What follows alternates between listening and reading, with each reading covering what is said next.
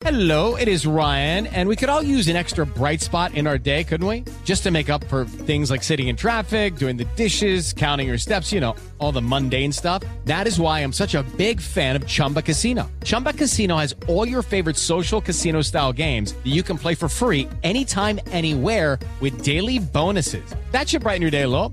Actually, a lot. So sign up now at chumbacasino.com. That's chumbacasino.com. No purchase necessary. VGW Group. Void were prohibited by law. See terms and conditions. 18 plus. My name is Chris Moody, host of the new podcast Finding Matt Drudge. I'll be taking you on a journey to find the mysterious media mogul Matt Drudge, founder of the Drudge Report. Along the way, I'll talk to people who have worked with him, dined with him, and fought with him, taking listeners into private conversations, all in an attempt to get a better understanding of who Drudge is and what motivates him. Hopefully, he'll even sit down with us. Listen to Finding Matt Drudge on the iHeartRadio app, Apple Podcast, or wherever you get your podcasts. Hi, everyone. I'm Paul Anka. And I'm Skip Bronson. And what happens when two old friends take their decades of experience in the business and entertainment worlds and sit down with our buddies? You get Our Way, a brand new show from iHeart Podcast where we chop it up with our pals about everything under the sun. This is our podcast, and we're going to do it our way. Listen to Our Way on the iHeartRadio app, Apple Podcasts, or wherever you get your podcasts. Welcome to today's edition of the Rush Limbaugh Show podcast. All right, so look at that headline right there. Republicans and Democrats clash over police reform. You know what this is about?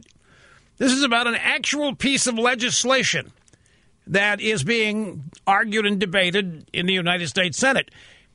And I did a double take because that's that's not how laws are made in our country anymore. The Senate and the House don't actually do anything anymore because they're all afraid to.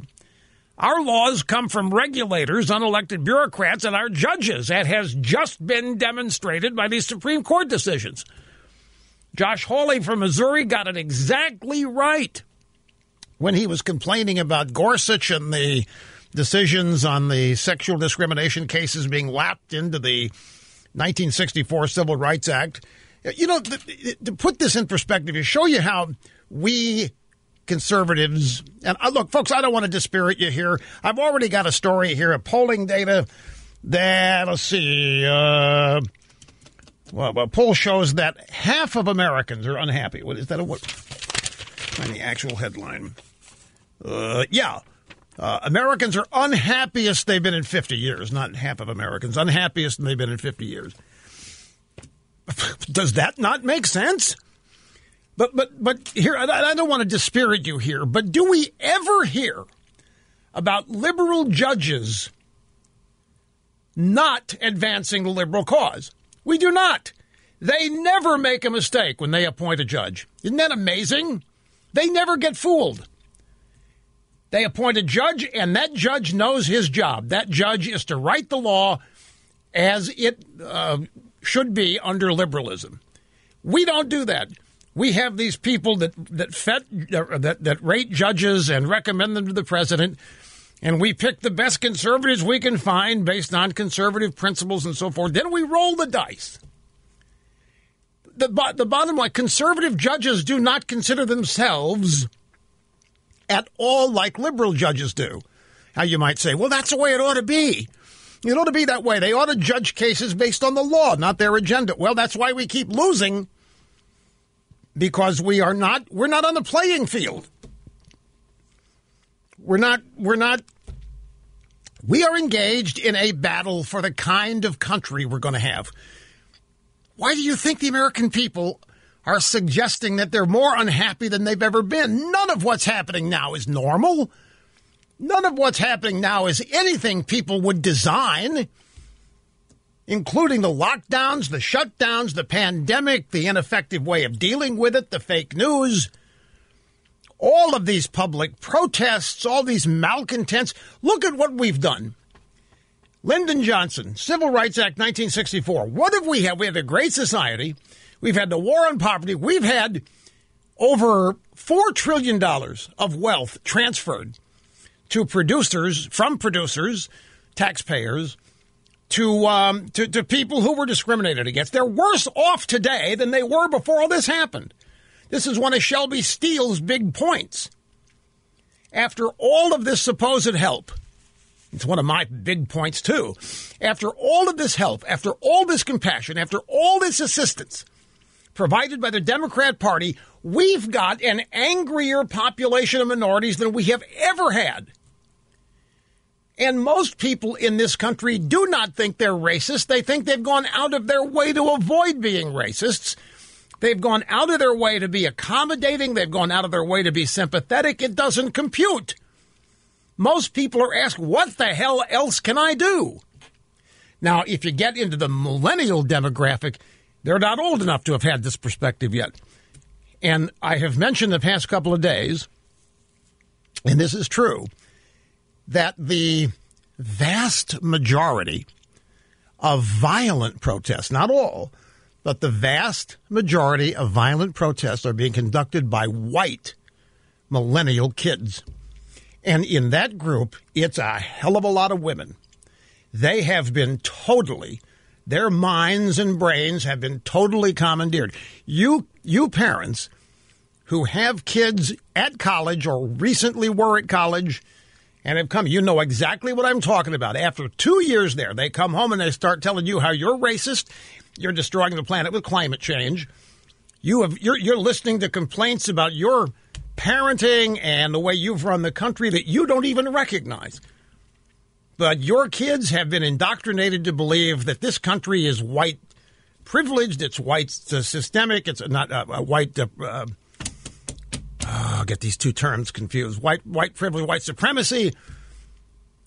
And the dangerous thing is, I've seen evidence. I've had parents call here to start agreeing with their kids. Their kids are coming home from college and persuading them that they're right. So then, when the kids go to Seattle, start burning things down, the parents are proud of them.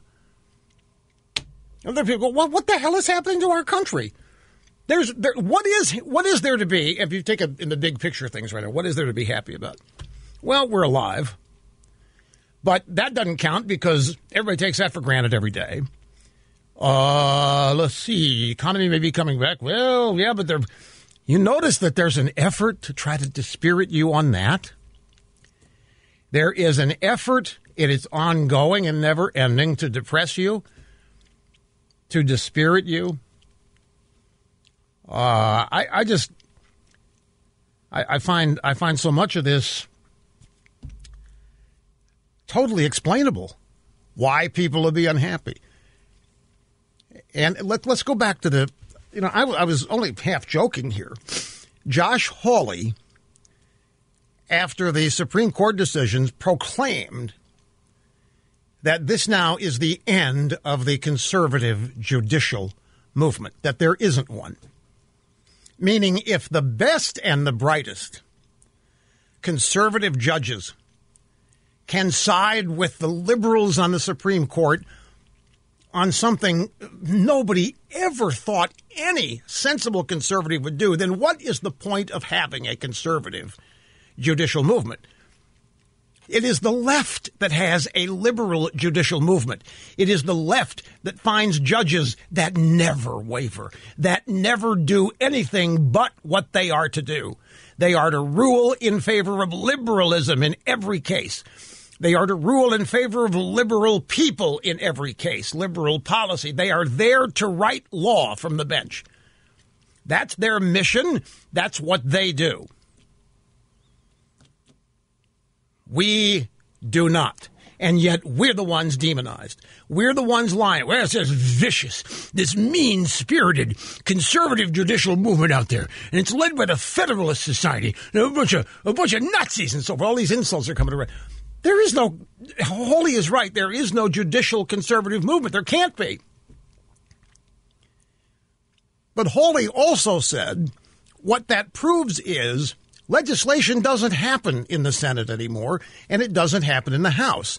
Now let's take a look at this one case, the Gorsuch case, where textualism was used to go ahead and look at the Civil Rights Act of 1964 and say, yep, it included transgenders because we think it should. But it didn't.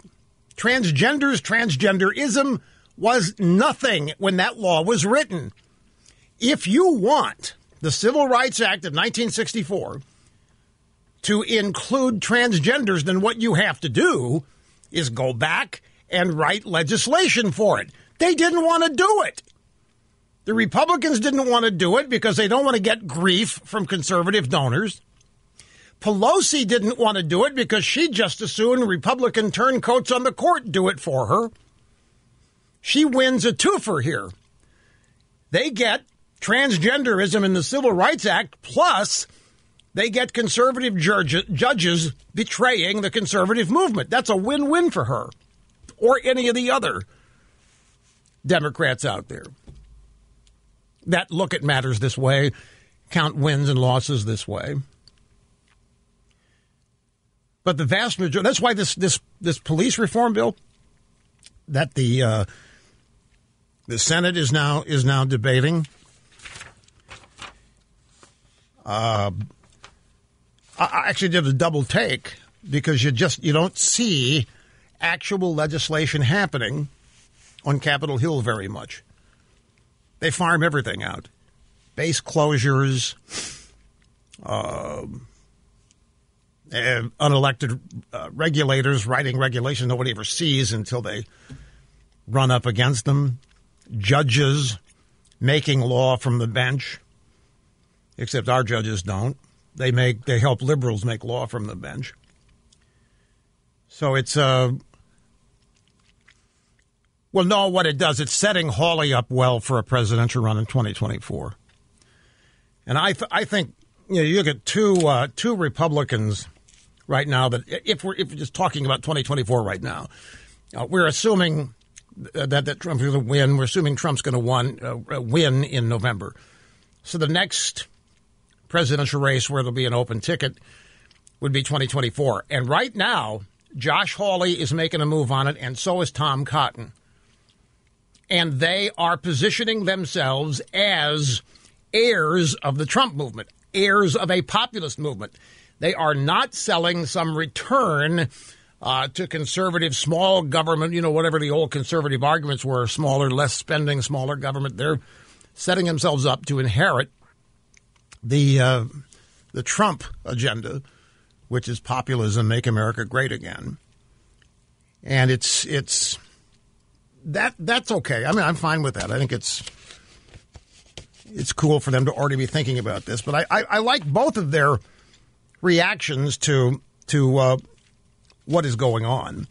Look at this headline: Manhattan DA refuses, declines to prosecute the man arrested who committed vandalism against St. Patrick's Cathedral.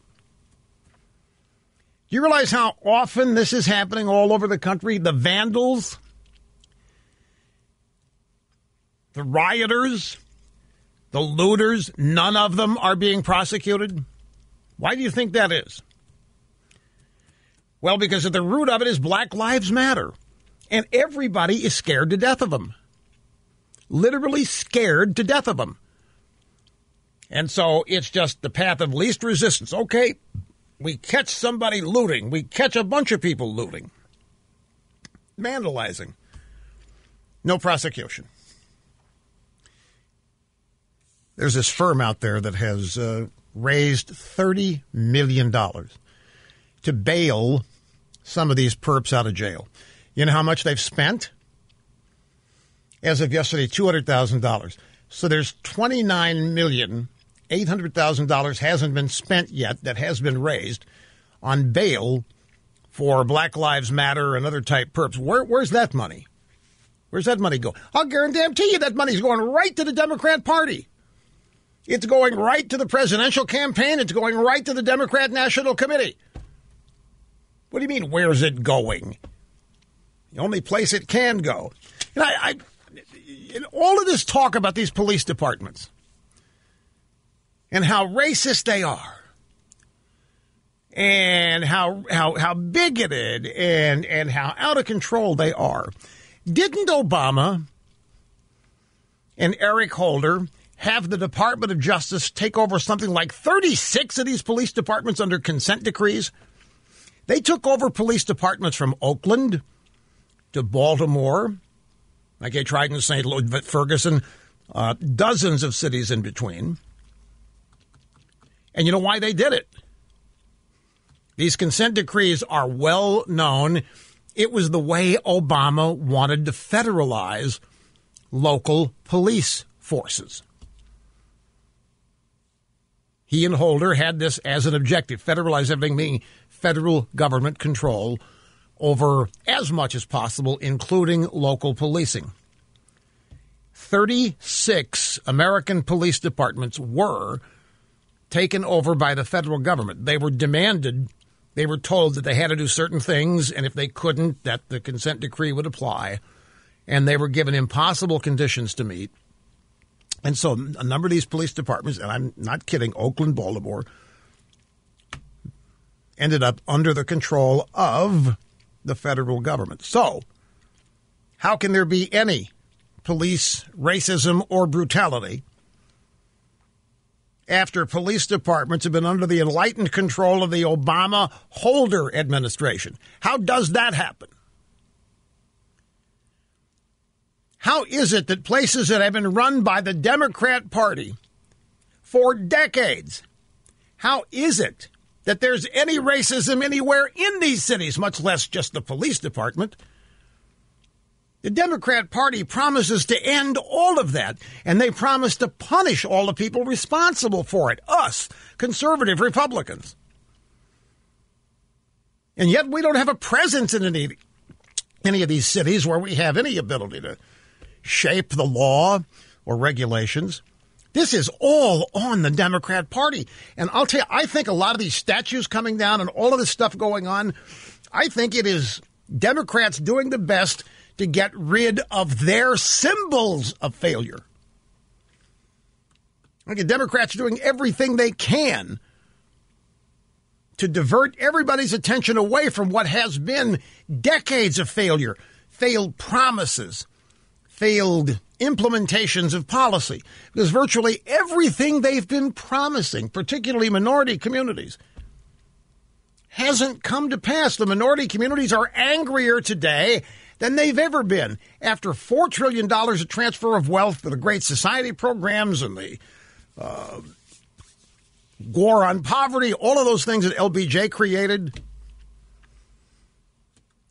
Listen to Shelby Steele. He will tell you that the black community, in terms of education, in terms of jobs, in terms of standard of living, they were all doing better, including in Harlem. They were all doing better before the war on poverty, before the Great Society. And he will tell you that the Great Society was not, in the war on poverty, was not, they were not about actually improving the lives of African Americans. They were all about improving the political prospects of politicians who supported the legislation. It was the greatest example of I care you've ever seen. It had gazillion dollar price tags to it. It had all kinds of blame. It had all kinds of promises. But as we know now, we can watch the country burn in various blue cities after various blue cities in various blue states.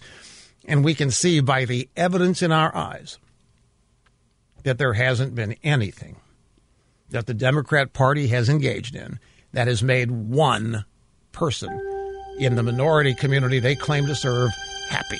Back in a sec. Off to a rousing start, Rush Limbaugh behind the Golden EIB microphone. I'm still I'm still zeroed in on this uh, story uh, Americans are unhappiest that they've been in 50 years poll show. By the way, the, this poll was taken by something called NORC, N-O-R-C. This is not defined in this stupid story, so I don't know what it is. It's it's it's NORC at the University of Chicago. So I, have never heard of it. Um, the senior research scientist with NORC at the University of Chicago is Louise Hawkley.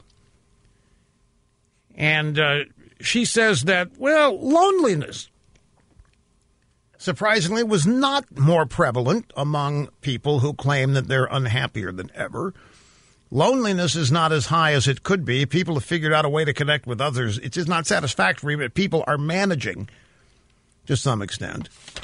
Uh, most of it I, I guess, is based on people's fear for their kids' economic future, which makes total sense. I mean, uh, although that's a common parental concern in, in good times as well. So apparently, there's a new China outbreak in in Beijing. It's caused them to halt flights, to shut schools. Residents, just as they were in Wuhan, are now being rounded up and sent to who knows where. So it's uh, if you if, depending on the fake news you look at, you can find any reason in the world to be unhappy. Is the point. And welcome back, Rush Limbaugh, behind the golden EIB microphone, executing assigned host duties flawlessly. Uh, Dr. Fauci is now saying that he would not go to the Trump rally. I guess we need to wait for John Bolton uh, weigh in on whether he would go to the uh, to the Trump rally. Somebody will ask him, "Would you would you go to the uh, Trump rally in Tulsa over the weekend, Mr. Bolton?" No. You uh, you think you'll ever speak to the president? No. What was the first thing the president said to you when you first met? It was a lie. I don't know what it was, but he lied, lied all the time. So you wouldn't go to the rally? No. Well, if Bolton wouldn't go, we can't and then Fauci, Fauci, no, no, no, no, Fauci, I will not go to the Trump rally. Uh, I wouldn't go. Now, Dr. Fauci ought to be in heap big trouble, but he's not. Dr. Fauci admitted to lying to the American people in the early days of all this. He told people that wearing face masks is no big deal. He said it's uh, it's it's it's it's not guaranteed to protect you. You don't have to wear a mask. He knowingly lied to people, and he's now saying he did that so that the general public would leave these masks alone so that the medical community could have them all because there was a shortage of them, particularly the N95 masks. But just just think about it. You you you want to throw all of this stuff into the hopper and expect the American people to trust the world's foremost authorities in white lab coats. And even Dr. Fauci admits now to misleading people.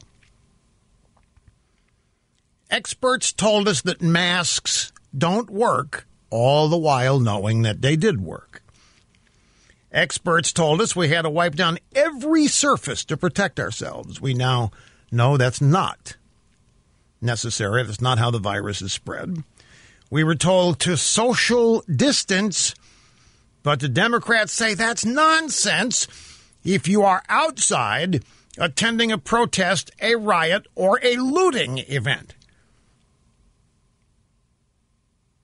Same people tell us we don't need the police anymore. We don't even need a Second Amendment to stay safe.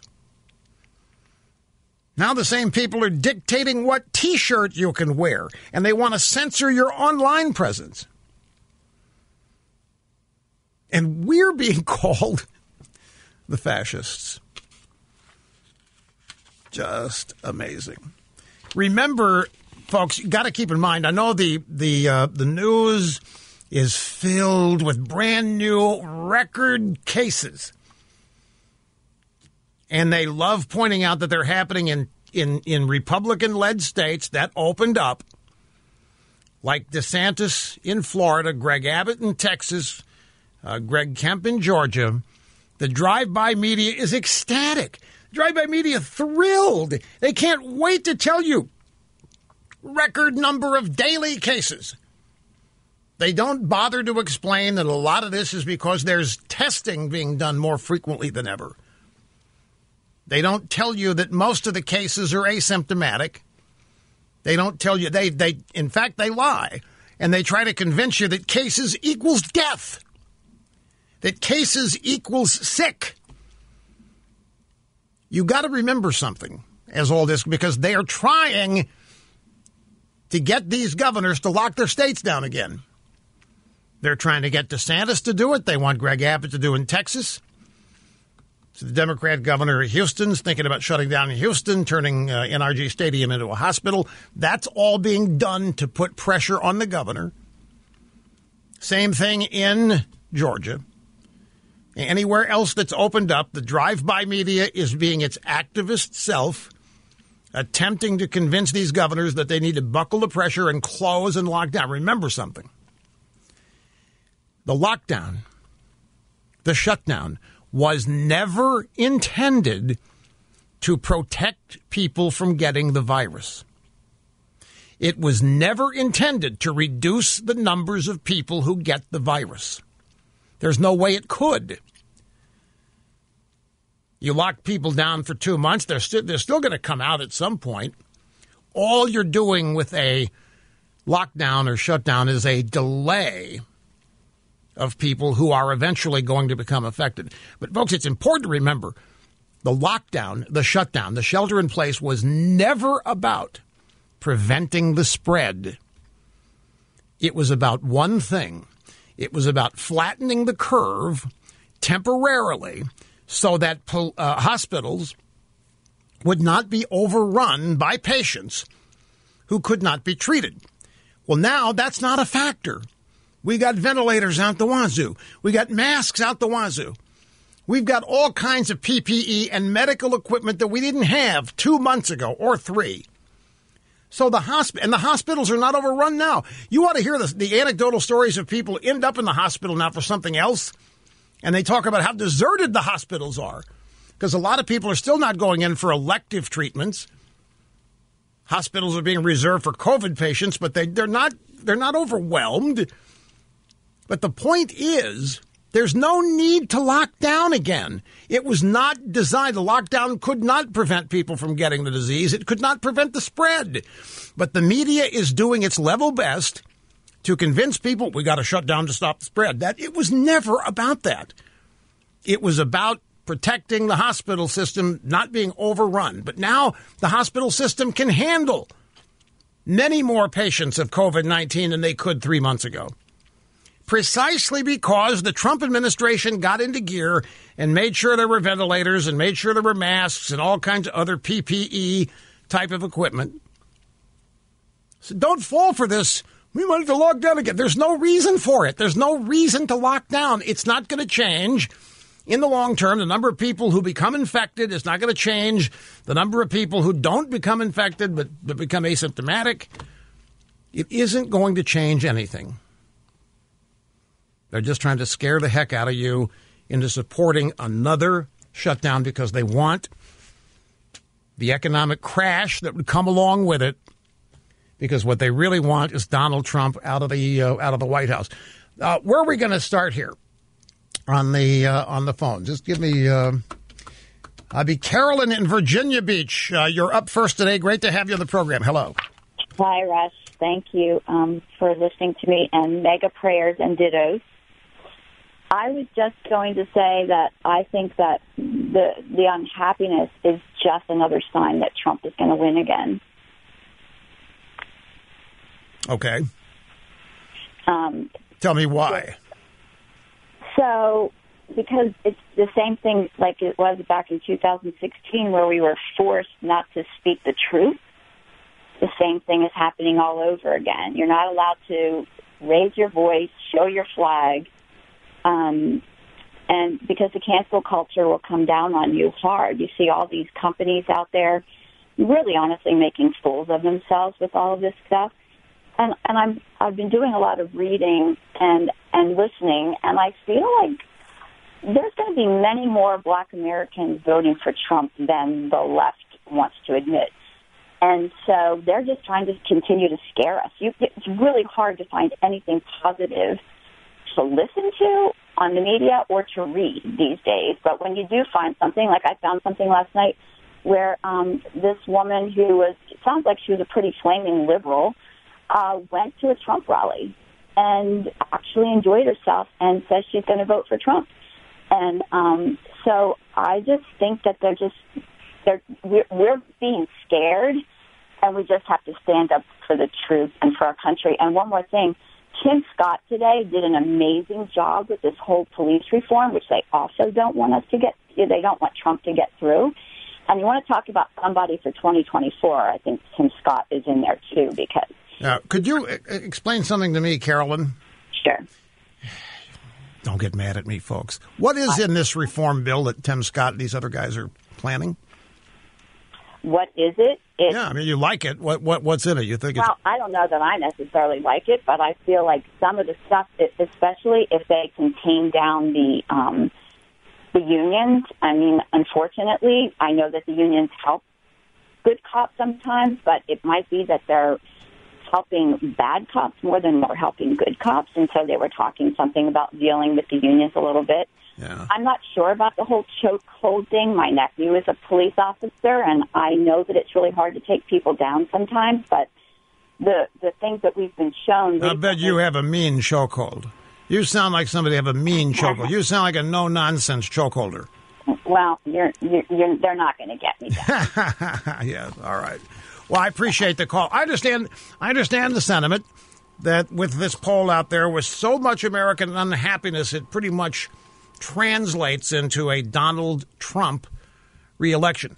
Now, keep in mind, and I, I don't have to tell you this, that the, the media, media, my, it's not, they're not media, whatever, whatever the Democrats in the media, whatever the hell they are, they are attempting to. The reason for this poll more Americans today unhappy because of Trump, because of what Trump's done, because of the mockery Trump has made of the White House and the presidency. And Trump's the reason people are unhappy.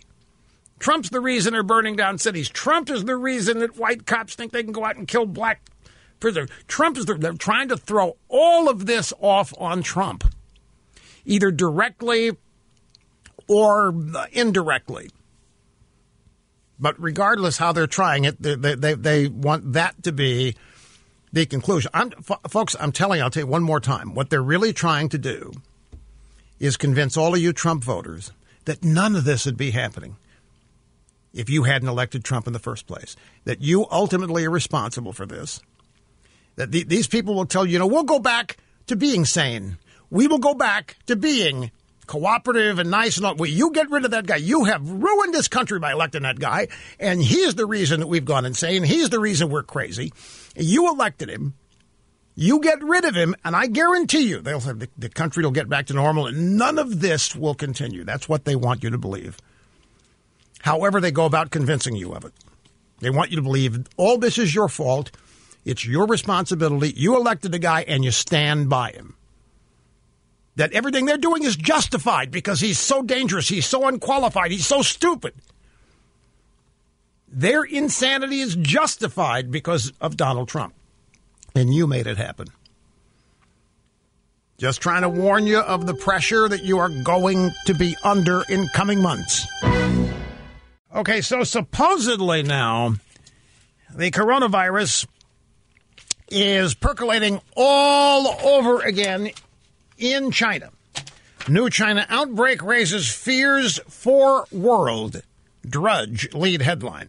Schools shut, flights halted in China. Drudge headline. Residents rounded up. Drudge headline. Six U.S. states see record jump in cases. Oh my God, it's coming again. We've got to lock down. That's not stated, but that's implied. And then the final headline Dr. Fauci, I would not go to Trump rally. I would not be caught dead at Trump rally. I would not be caught dead where Trump is, period. Okay, so let's look at some contradictory stories. American Institute for Economic Research. What spike? Hospitalization data show no indication of a second wave.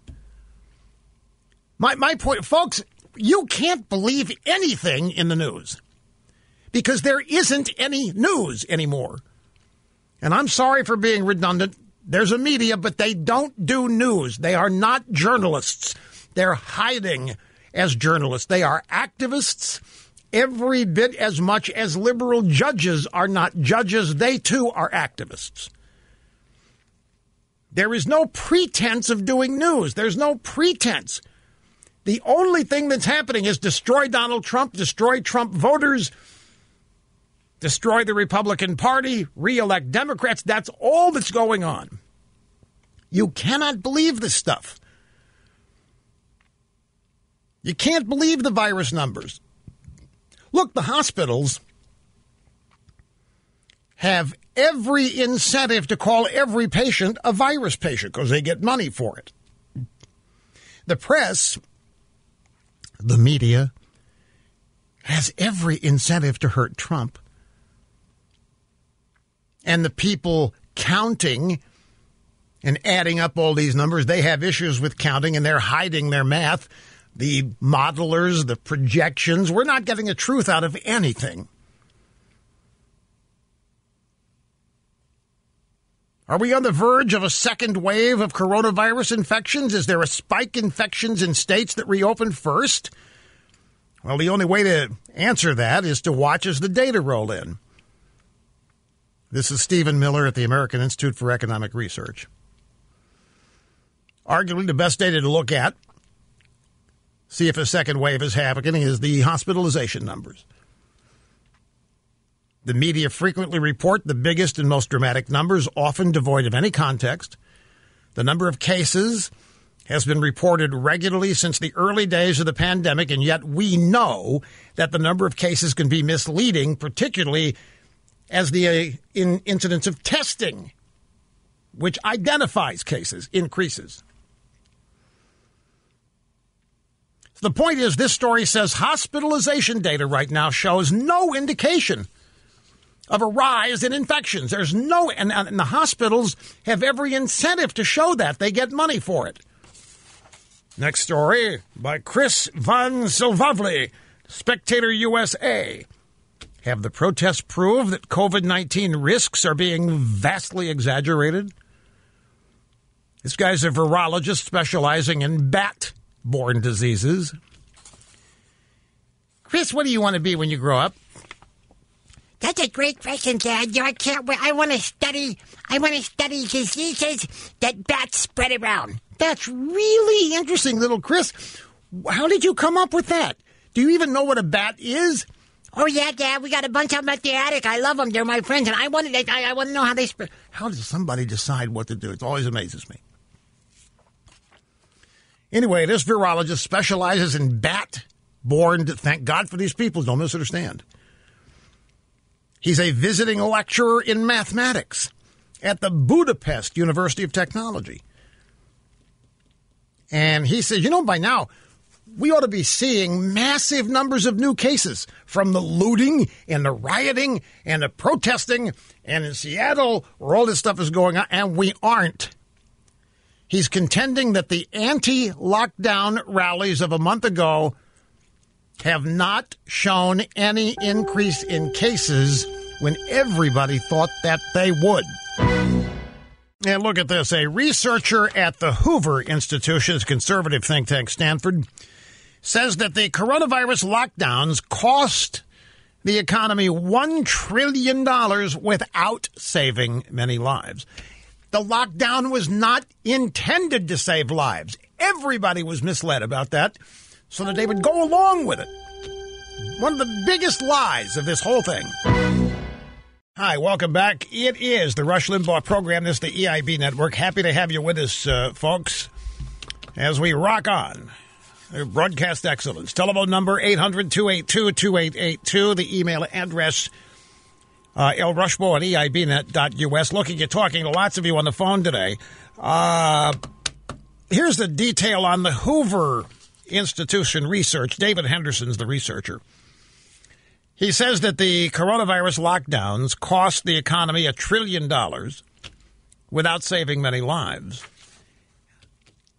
And and the way he found this, he said the best study so far, believe it or not, is from the University of California, Berkeley.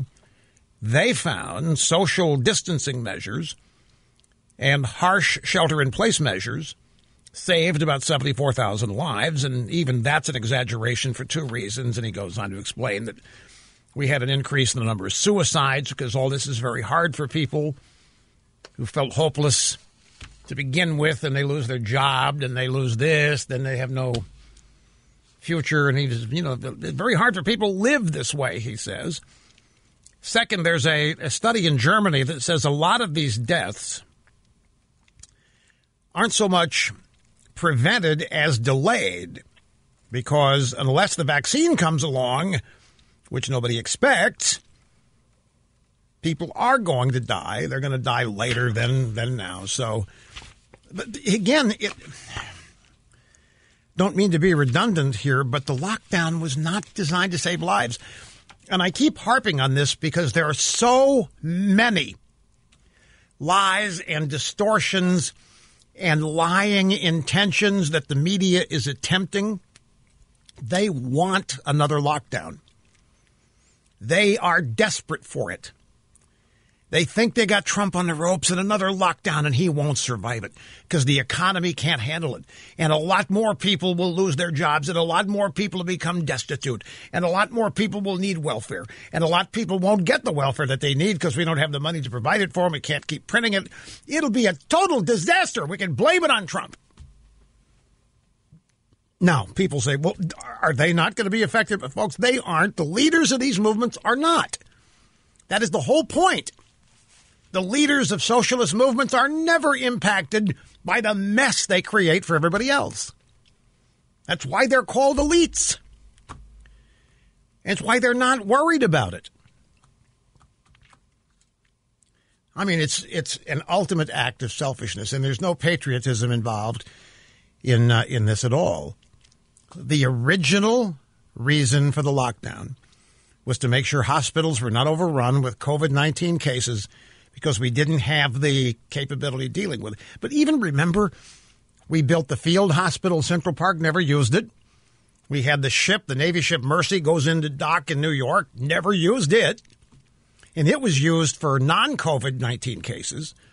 It was there to make sure there were hospital space for people who not being able to get into hospitals because they were overrun with COVID 19 patients. They were not overrun. Couple hospitals were, but overall, uh, once we got the ventilators built and the masks and the PPE, then there was everything's fine, and it's fine now. The hospitals are entirely capable of handling whatever would come their way. At least they're in much better shape to handle it now than at the beginning of all this. But the reason for the lockdown was not to save your life.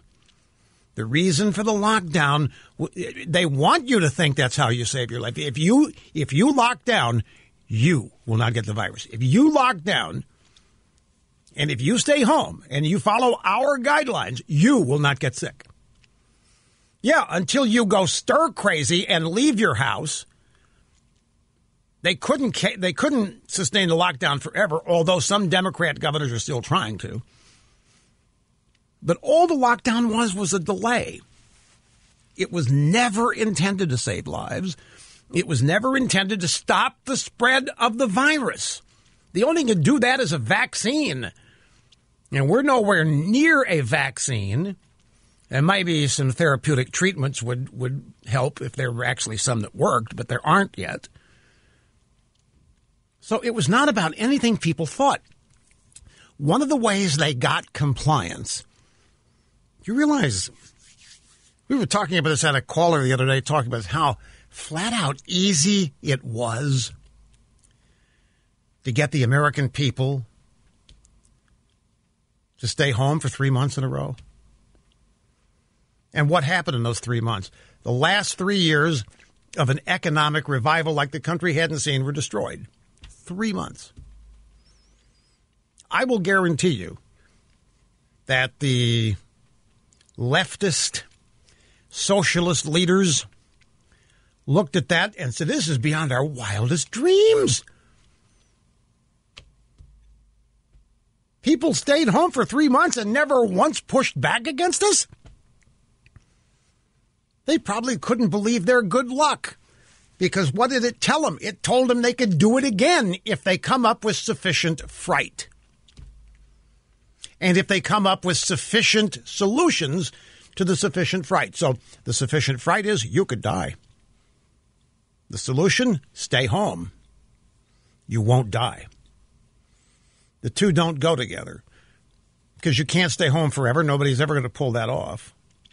At any rate, the um, effort is ongoing. Here's brand brand new story: coronavirus model once used by White House now predicts 200,000 American deaths by October. Once used by the White what, what does that have to do with anything? This is one of the fake models from the University of Washington. It has never been right. The Institute for Health Metrics and Evaluation, IHME, probably one of the first modeling units you heard about when all this began. And there was one from the UK. And these two models together were predicting anywhere 2.2 million deaths to 500,000. Then they revised it all down when they factored in social distancing. So now we've got a story, and this story is from CBS. Coronavirus model once used by White House now predicts 200,000 U.S. deaths by October. What? How does it add credibility to this to say that it was once used by the White House? It must be because people trust the White House coronavirus task force still. Or believe me, that wouldn't be in the headline and that wouldn't be part of the story. So here, here here's the detail. A coronavirus model, once used by the White House, now projects more than 200,000 Americans could die of COVID 19 by October 1st. The prediction went up by more than 30,000 since last week. Have you forgotten that 200,000 might could have been going to die by May 1st? Or pick a month. There was a model that predicted that, I'm sure. These models have been all over the place. The last thing these people want is for the NBA to start up, for the NFL to start up, Major League Baseball to start up. They don't want that happening.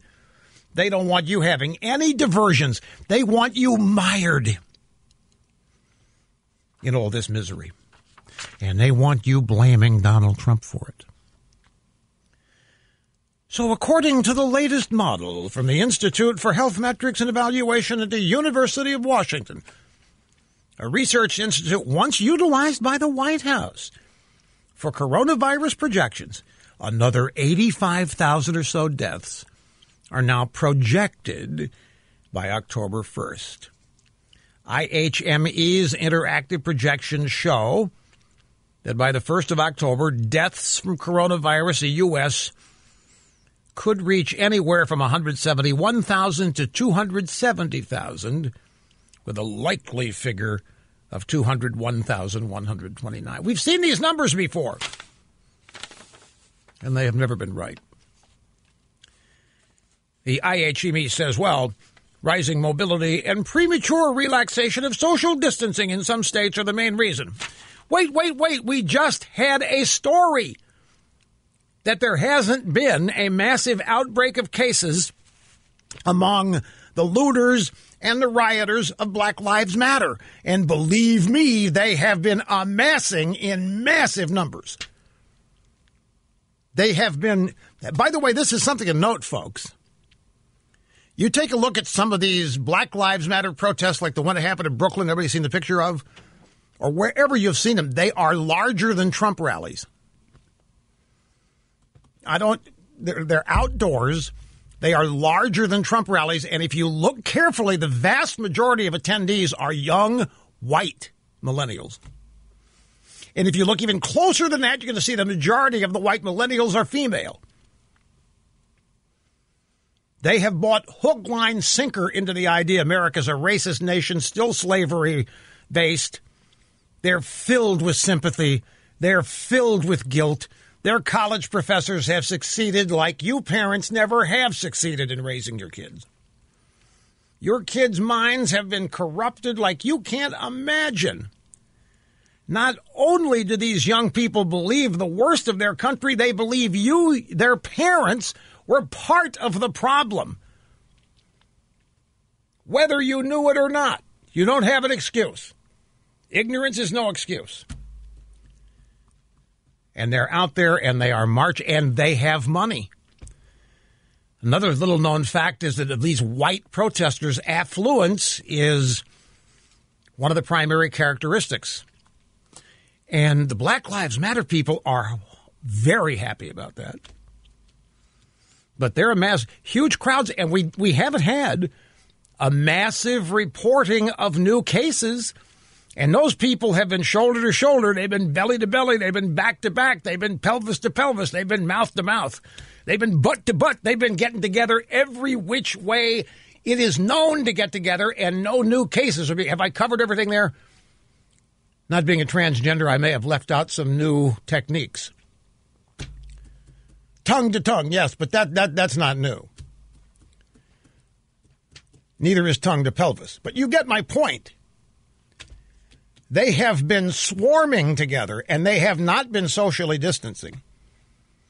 And not all of them have been wearing masks. And they have been they have been amassing in pretty pretty big numbers. So here comes this this bogus model projection again. Now trying to what the real reason for saying that a model once used by the White House, they actually want you to think that this is a Trump administration prediction, not their model prediction. They want you to think the Trump administration is behind this. Why? Because they know you people who love Trump will believe it. Because you think Trump doesn't lie. You think Trump is telling the truth. So if this if this was a model used by the White House, then it must be true. There I mean the the degree of deceit that is being used under the guise of journalism every day in this country is impossible to keep calculating. I forgot one little bit of new news to share with you, and then we'll get to the phones. It is this. Are you ready? This this uh, this is Yahoo News. People of color, i.e., African American, and maybe Hispanics. We don't care about them right now, do we? It's African Americans, and I can understand they're being ticked off. I mean, Democrat Party for the last five years has only cared about illegal immigrants. Black Lives Matter going to fix that.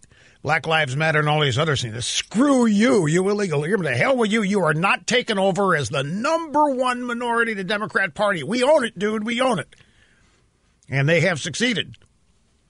People of color account for a majority of coronavirus. In fact, 64%, you people. 64% of coronavirus patients are African Americans. What a racist country! What a racist virus! Do not doubt me when I tell you that that headline and story has a purpose, and it is to reinforce the sick and perverted point of view that America is still a racist country. It is based on the fact that they know the vast majority of people pay attention to them are stupid and dumb and are wired emotionally rather than intellectually. So this has this has an emotional peg. 64% of coronavirus patients are people of color. Oh no. Oh no. It's bad enough what cops are doing. Oh no. Now the virus. Oh no. That's how it's designed to be reacted to. Okay, to the phones we return. Sheridan, Michigan. This is Martin, and it's great to have you here. Hello. Thank you, Rush. Greetings to you, the great Maharishi. I've been listening to you since 93, and it's an honor to speak with you. Thank you, sir, very much. I appreciate that. Um, I just wanted to point out I, what I've learned over the years is that the baby boomers have been driving the economy and politics for at least 50 years. And there's a Pew Research article dated April 28th that talks about the millennials have now overtaken the baby boomers as America's largest generation. And anyway, my theory is is that a lot of this is happening because uh, because the the socialist Democrats are wanting to pander to the majority, and you know whether it's driving the economy or driving the protests and the the uh, riots and those kinds of things, they know they have a majority that they can uh, that will listen to them over and above the older generation. Okay, okay, I don't, I don't understand, and it, it may not be your fault. Um, I, I'm not functioning anywhere near 100 percent here. So, what, what I, what I think I heard you say is Pew says the millennials have become the number one generation, so the left recognized that and started pandering to them. Yeah, I, I feel that the left or the socialist Democrats have started. They realize that there's this new majority and that they can get a majority consensus from these millennials that's driving all of this unrest and things that are going on. And So and wait, are you are are you saying that if the Pew survey had not come out and if the millennials had not overtaken in number the uh, the baby boomers, that the socialist uh, leaders would not be pandering to the millennials right now? Well, that's a good question. I I don't know if that's the case. I just think you know that there's the sense of you know we're the millennials are increasing in number. In fact, the research article even talks about immigration. That immigration is going to add to the millennial population, which to me even speaks to uh, why they want to why they're pro-immigration and want to bring even more people in. It's just going to feed. You mean millennials support illegal immigration because they want more millennials to come to the country? Right. Mo- the millennial. I, I think millennials are too selfish to give a rat's rear end about that. Well, I'm not saying it from a millennial standpoint. I'm talking about the Democrats. You know that they want to they want to bring all this in. They want to bring this immigration in, and they want to increase the the population of the millennials to have that uh, majority. Well, I, I look, I, I, I, I, I like the way people think. I try to keep track of it, but I'm this, I'm, I'm still missing this one. Uh, I don't think the Democrats care. They'll take anybody they can persuade. They've had their hooks into the millennials ever since millennials got to high school and into college. They got their hooks into baby boomers when they were in college. Um, I, they've had an easier time with the millennials because they themselves, the professor and the faculty, they, they became more radical as time went on. And more universities adopted that radical uh, curriculum, and it, it became its own activist cause. Uh, I, I don't. I think. I, what I, I don't get what difference it makes if socialist liberal Democrats identify millennials over baby boomers. What, what, what help me out? What, what what difference does that make? It's it's I think it's driving the media narrative. It's driving, you know, they know that they have this this audience, you know, that's bigger than what we've had before. You know, the article sti- states that, you know, the the uh, the Gen Xers and baby boomers are going to be, you know, in the next thirty years, they're going to far surpass, you know, far The baby boomers in 30 years are going to be gone. Right. And the Gen, I'm a Gen Xer, you know, and and and and we're going to be old and not have much to do with the economy or politics or whatever. So, as this population of the the millennials grows and even younger, they have this new platform now of socialism or whatever that's appealing to them. All right. All right. I still don't get it, but I'm glad you called. Okay, back to the phones. This is Rosalie in Las Vegas. It's uh, great to have you here. Welcome to the program. Hi. Hi. Well, I was not ever a really big fan of talk radio. My my husband would. He's a. Hey, hey, hey, could you hold? And I, Wait, wait, wait, wait, wait, wait, wait. to you, but I'll tell you what. I, Wait, wait, wait, wait a minute. Wait, hang, hang on, hang on a minute. Would you please pull the phone three or four inches away from your mouth, kind of like this? Oh. Okay. A little more. Oh, all righty. There you go. Now I can understand you. Thank, Okay. thank you very much. You're welcome. So I, yeah, I was never a big. I mean, I would listen to you occasionally, but my husband would listen to you in the shower, in the mornings, at night. I mean, it was all the time, and I just was kind of frustrated. In the last couple of days, I have seen the light. I don't know. It's something. Either I woke up or you started to say something different. I'll tell you what. I um, I am no longer. Uh, I'm a, actually I'm a, a problem solver, so it's been gut wrenching to see the truth. But wow, you are spot on. And um, Well, I wonder what- I wonder what you're changed. doing.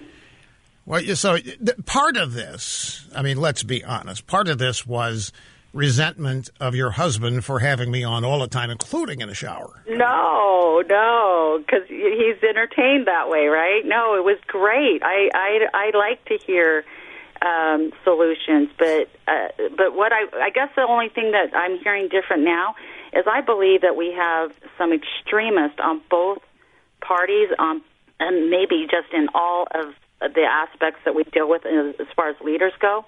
That they're they're bad actors in all of these parties, and when you start seeing you know what it's it's a democrat then i i kind of think that we're labeling people but when you say it's it's both in both parties eh, you're correct and now i see that you're saying the same thing i've been saying is we have extremists So that taken over and we've got to was- stop this That is that, that's what did it.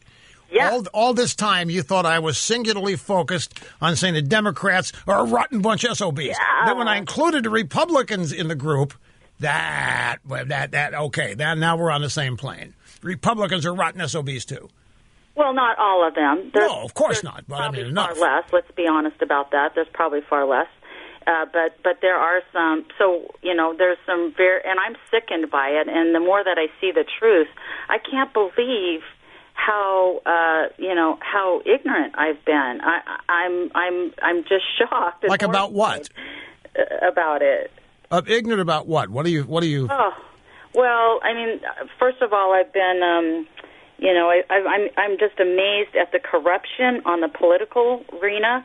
I mean, I I I got so sick and tired. I'm, I I always been taught that if you complain and you don't do something about something, then you're part of the problem. That's how my family taught. how much, well, that's good. That's, that, that's, it's, in fact, it's true. So I learned. So I so I over I overreached out and just said I last minute in March I decided to run for Congress in Nevada, and I I did it to find out the truth. I didn't. I when, didn't- when did you decide to run? Are you running soon or have you? well, I ran, I ran, and we just and forty percent of the people who heard me talk voted for me. So I I have I realize there's something that I'm saying which is about accountability and transparency. That's our that's our number one problem is we don't know who to trust.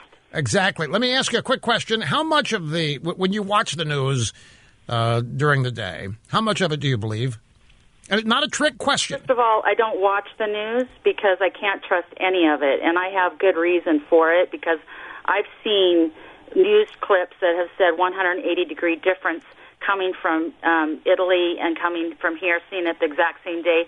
There was some stuff said that was when, when I heard that, I never listened to the news after that because none of it, it's all fabricated. It's all propaganda. It's biased. It's terrible. But now you, you, you have uh, you pretty much trust in what you hear from me on this show. You know what? Yes, the last I you I have seen I have seen the light. Yes, I have seen the light, and I um have been listening to you nonstop now, and I'm thankful that you're speaking a language that I understand now. Whether it's just now that I understand it, but I've got, I'm a solution person, so I've got solutions. I've been working on solutions ever since I woke up a couple days ago. Well, you sound like a person that would want to push back against this stuff. Uh, you know, I you know, I'm not so much a pushbacker as much as I am is, hey, how about this idea? And let me show you why this is a different idea. I'm not a follower. I'm kind Right, of. but that's still that's still pushback. I mean, you're, you're still saying to hell with that. Let's do this. You're not just a, you're not you're not such a sheep out there accepting whatever's going on, especially stuff you disagree with. So, well, look, whatever is the explanation, I'm flattered that you're here and that your husband and you are still together, and that I hope you stay here. I hope you stay uh, glued to the program because the objective here uh, is to never mislead, certainly to never deceive, uh, and never to tell you things that aren't true. There's no future in that. There's no future in acquiring an audience by lying to them. So uh, we make mistakes, and sometimes we do. We correct them, but we never purposely do that.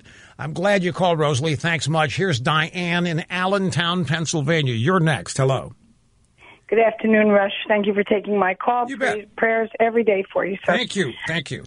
Okay, so um, what I've been thinking about is while we have citizens of the country imposing and infringing and impinging on the rights of other citizens with these uh, Marxist uh, takeovers and marches and these all the anarchy. What our government is focusing on is reforming the police. And once again, we're bending over to make the left happy while practically ignoring what they're doing. And I'd like to know what you think about that. I think that is right on the money.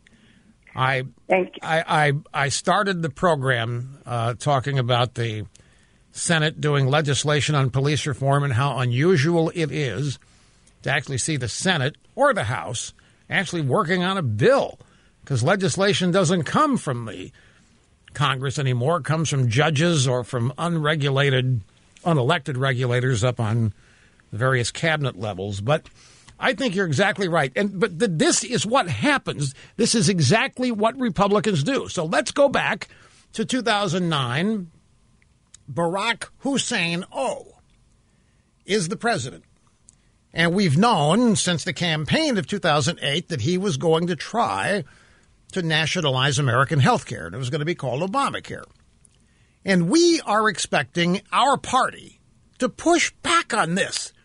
There is no way the Republican Party is for socialized medicine. There is no way the Republican Party is for single payer. And a bunch of Republicans ran for office in 2008 on that promise to oppose it. So Obama brings it up, and what's the Republican response? Okay, but we think we can do it better. We think we can do it smarter. They were afraid to oppose Obama because what? Race. They were scared to death to oppose Obama, to criticize Obama, to disagree with Obama on anything. And so that's when the Tea Party erupted. A bunch of people who had never formally been involved in politics came out of the woodwork organically. They were upset at all the spending. They were upset at the legislation itself. The Republican Party and Democrat Party were blindsided by it. There was no singular leader to attack to destroy it. And they, they, they were opposed to it. They were scared to death of the Tea Party, so they immediately created Occupy Wall Street as a supposed organic Democrat uprising. But the bottom line is that the Republican reaction was not to push back, but rather to say, we think we can do it smarter. It was a pure pander. Now we have police reform. Don't forget, there are two elements of this, and one of them is an executive order by the president. And then we have this legislation that Tim Scott and others are running in the Senate contain um, opportunity zones and and some other things. But you're right, it's the same thing. Okay, so a bunch of cops, well, let me rephrase that. A few cops do some really stupid, disgusting things. And protests and discord erupt all over. And what do we do? We act like it's our fault. We act like they're right. It's our fault. We've got to prove to them that we're not like those cops. We got to prove to them that we're not racist. So look what we're going to come up with a police reform bill. Pelosi and Schumer sit there and smile. They don't have to do diddly squat. In fact, they can oppose it all day long and say it doesn't go far enough. Pelosi can sit there and say, I'm going to kill this bill by throwing a bunch of spending in it that you can't possibly support. You think they're going to let the Republicans get away with winning this? You think, you think they're going to let the Republicans succeed in carrying the mantle of police reformists into the presidential election? There's no way. But you're right. It's not pushback. It's the exact opposite. It's some people call it pandering, other people would call it path of least resistance uh, or what have you. But regardless, what it does is accept the status quo and accept that we might uh, we might be somewhat responsible for it. Yeah, yeah, yeah. yeah we might be. We'll, we'll, we'll fix it.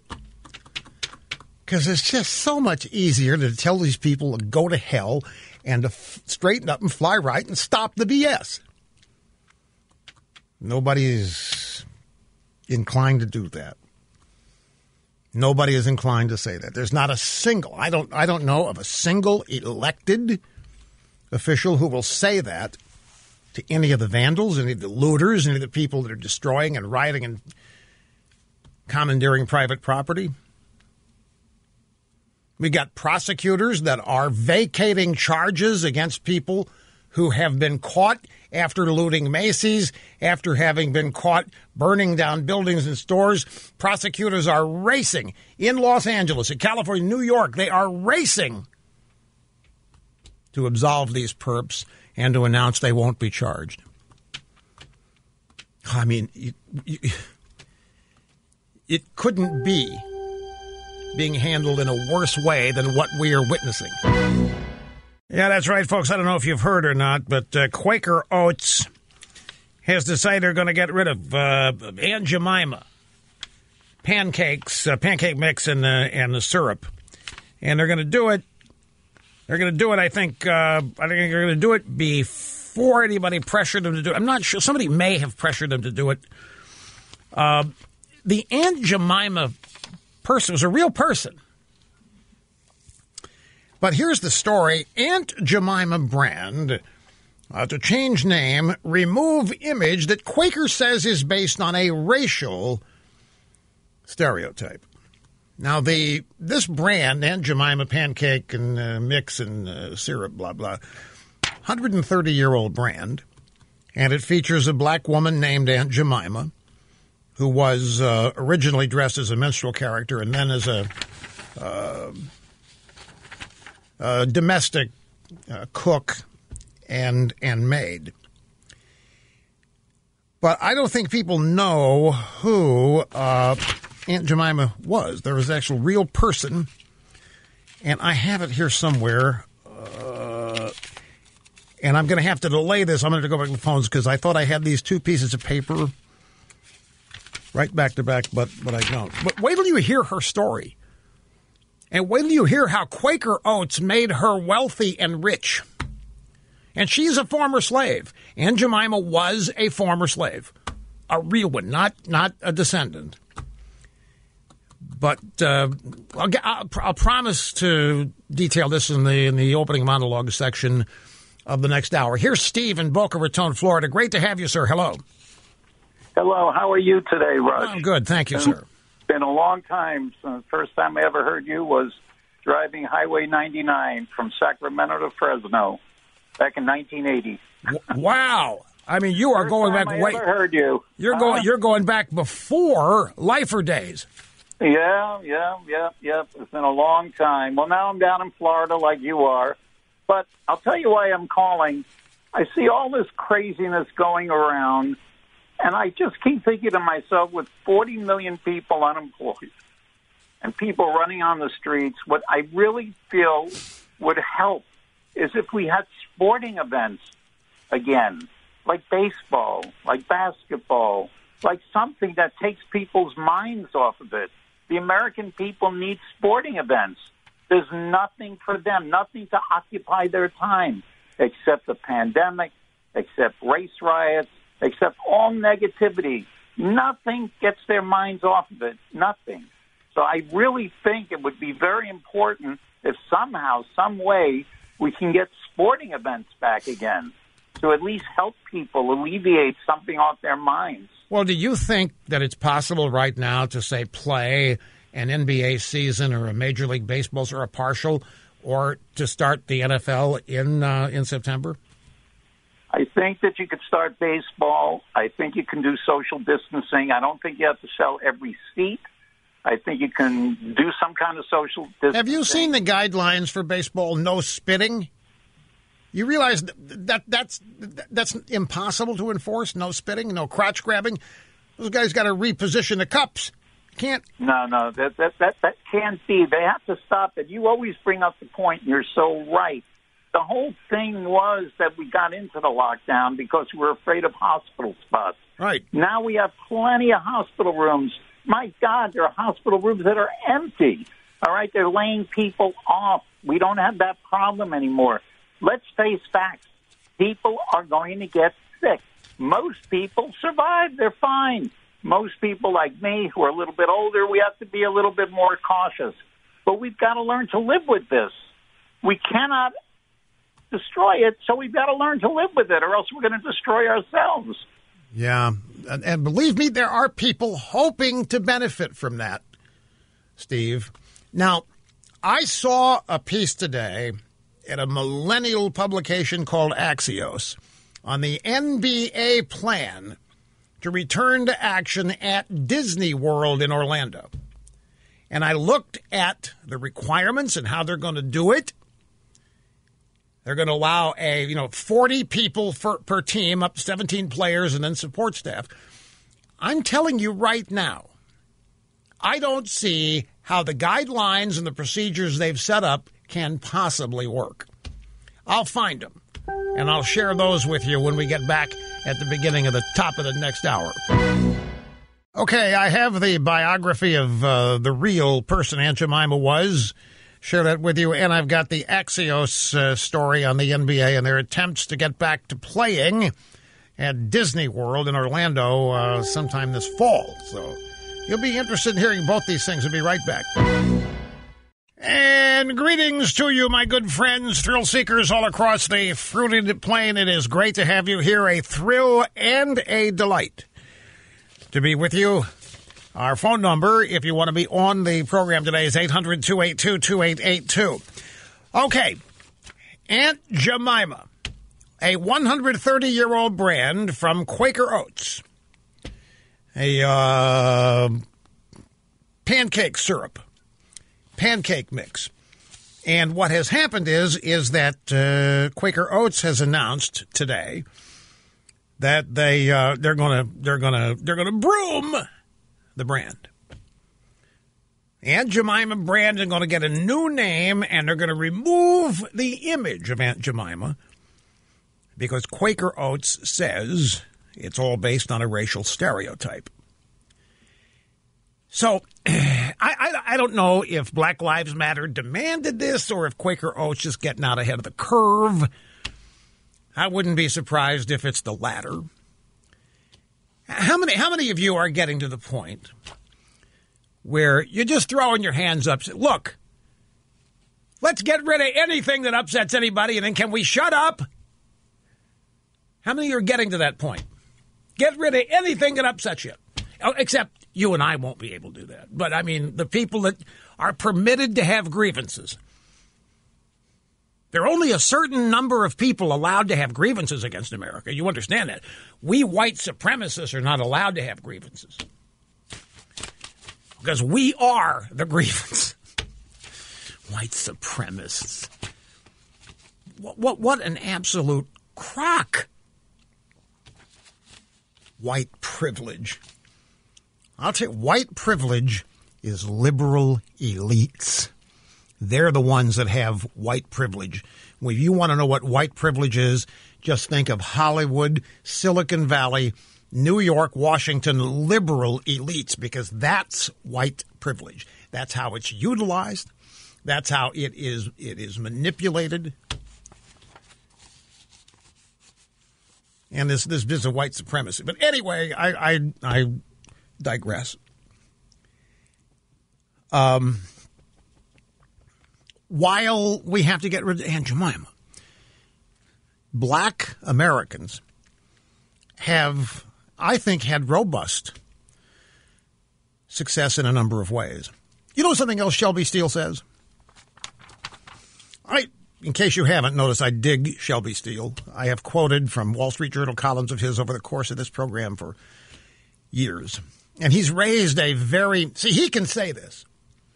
I couldn't say this. He can say it. And by the way, he is a target of the Black Lives Matter. And, uh, you know, Shelby Steele comes out of the Malcolm X generation. Malcolm X, big guy to Shelby Steele.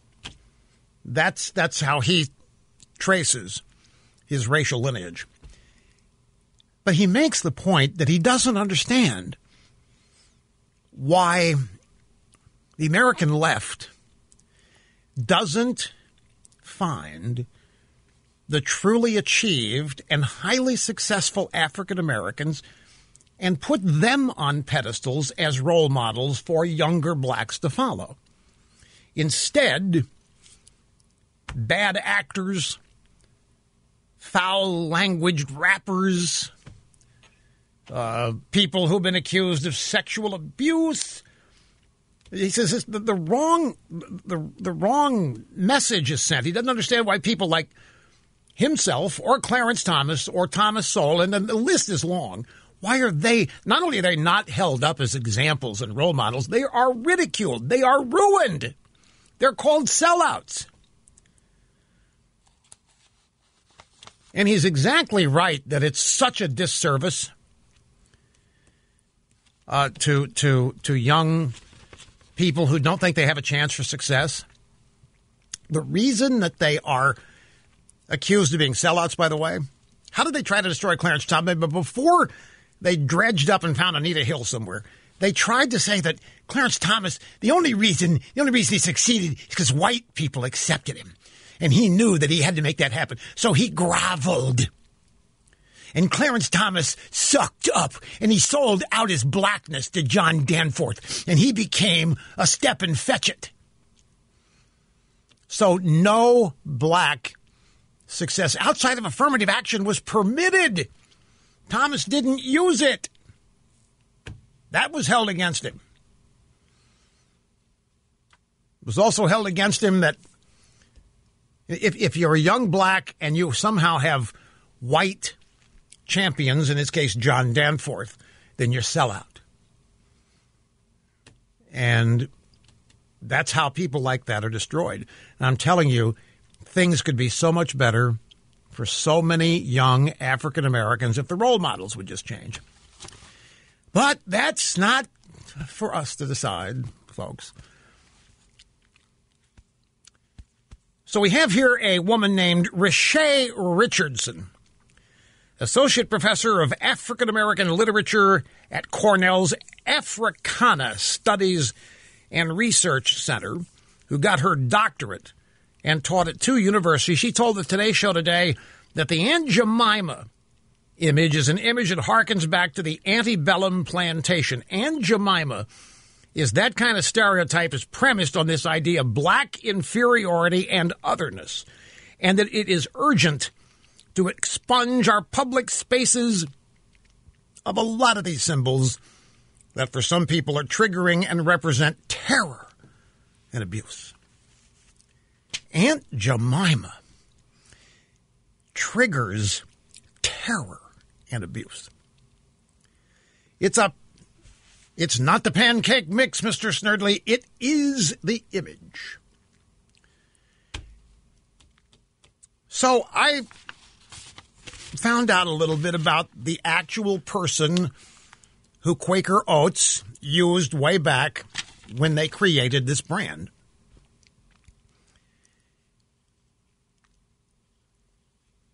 Her name's Nancy Green. The original Aunt Jemima was Nancy Green. She's a former slave. This is 130 years ago now. I mean, that's how old the brand is. Former slave. She was a cook. She was an activist. She was a renowned storyteller on stage with an audience.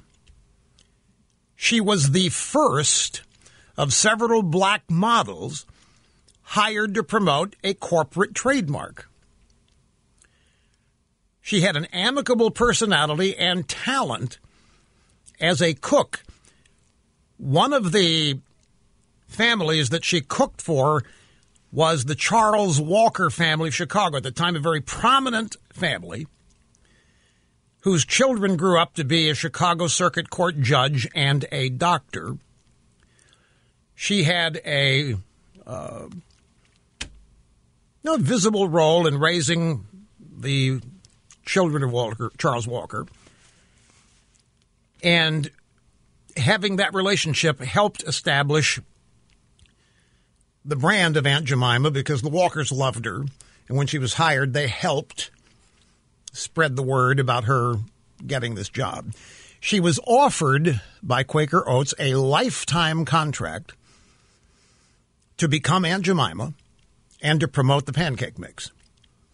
Now, this this marked the beginning of a major promotional push by the company that included thousands of personal appearances. There was all kinds of Aunt Jemima merchandising. Nancy Green, Aunt Jemima, helped organize the Olivet Baptist Church. Her career allowed her the financial freedom to become an activist and to engage in anti poverty programs. She was well paid. She was one of the first black missionary workers. She used her stature as a spokesperson to become a leading advocate against poverty and in favor of equal rights for all people, all people in Chicago. So, by erasing her now and removing her image from the syrup bottle, the Quaker Oats Company is kowtowed to the flaming leftists and black activists who say that the image is based on racial bias. And it might, because of all the other sensitivities that have been raised, it might offend people now.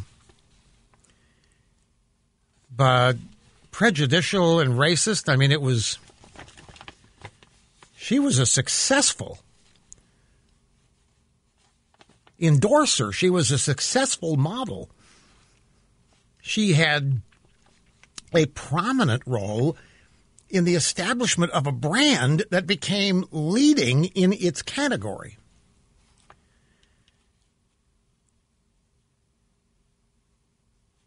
I'll, I'll, bet you this professor, this Renee Richey Richardson, whatever, I'll bet this woman does not mention or maybe even know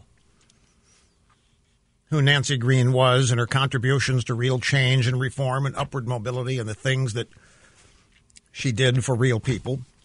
No, no, no, no, no, no. Quaker Oats can do what they want. Don't misunderstand. I just, there's always a truth behind the misconception of news disseminated by the drive-bys. Well, you're going to be you're going to be waiting a long time for Paul Newman to be removed from spaghetti sauce and salad dressing because that's his company. That's his company. He he may he may have he may have assumed room temperature, but but uh, what what why how, why does Paul why does Paul Newman trigger you? Oh, he reminds you of white gangsters. And you're scared. Okay. Mr. Snerdley says that Paul Newman triggers him. It was um, the Sting movie that got you, right? Yeah, yeah. Uh, I can understand that. Understand that. Okay.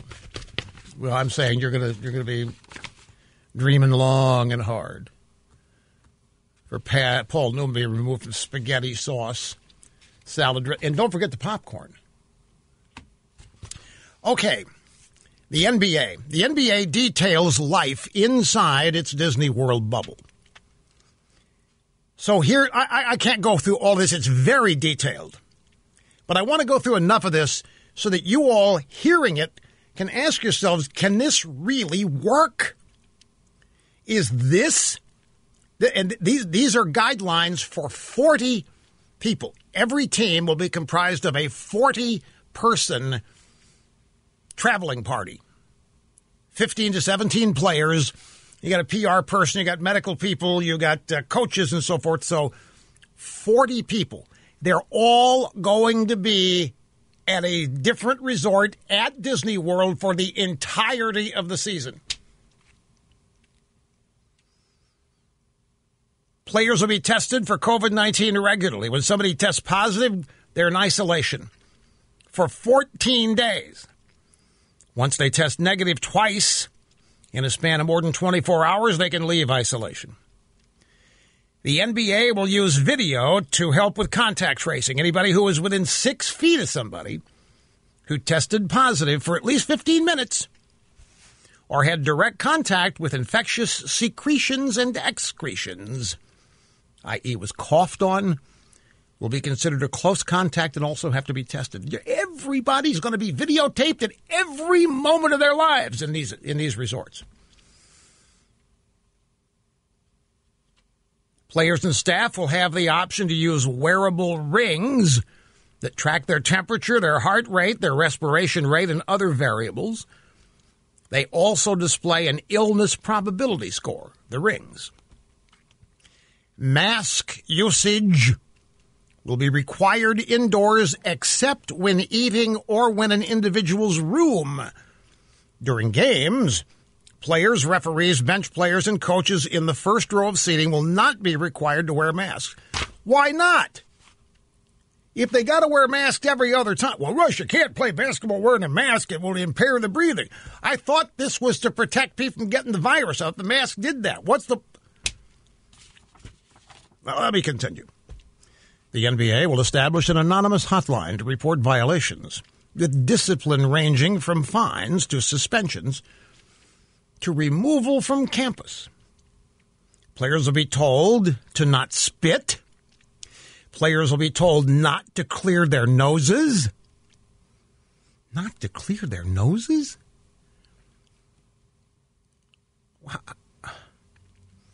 They will not be permitted to wipe the ball with their jerseys.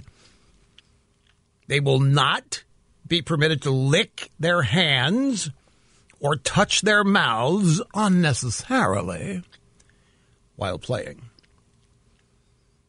Now, a player will automatically twirl the ball up against his belly while holding it in his hands. It's a, it's a common move, but if he does that, he's, he's in violation and could be fined.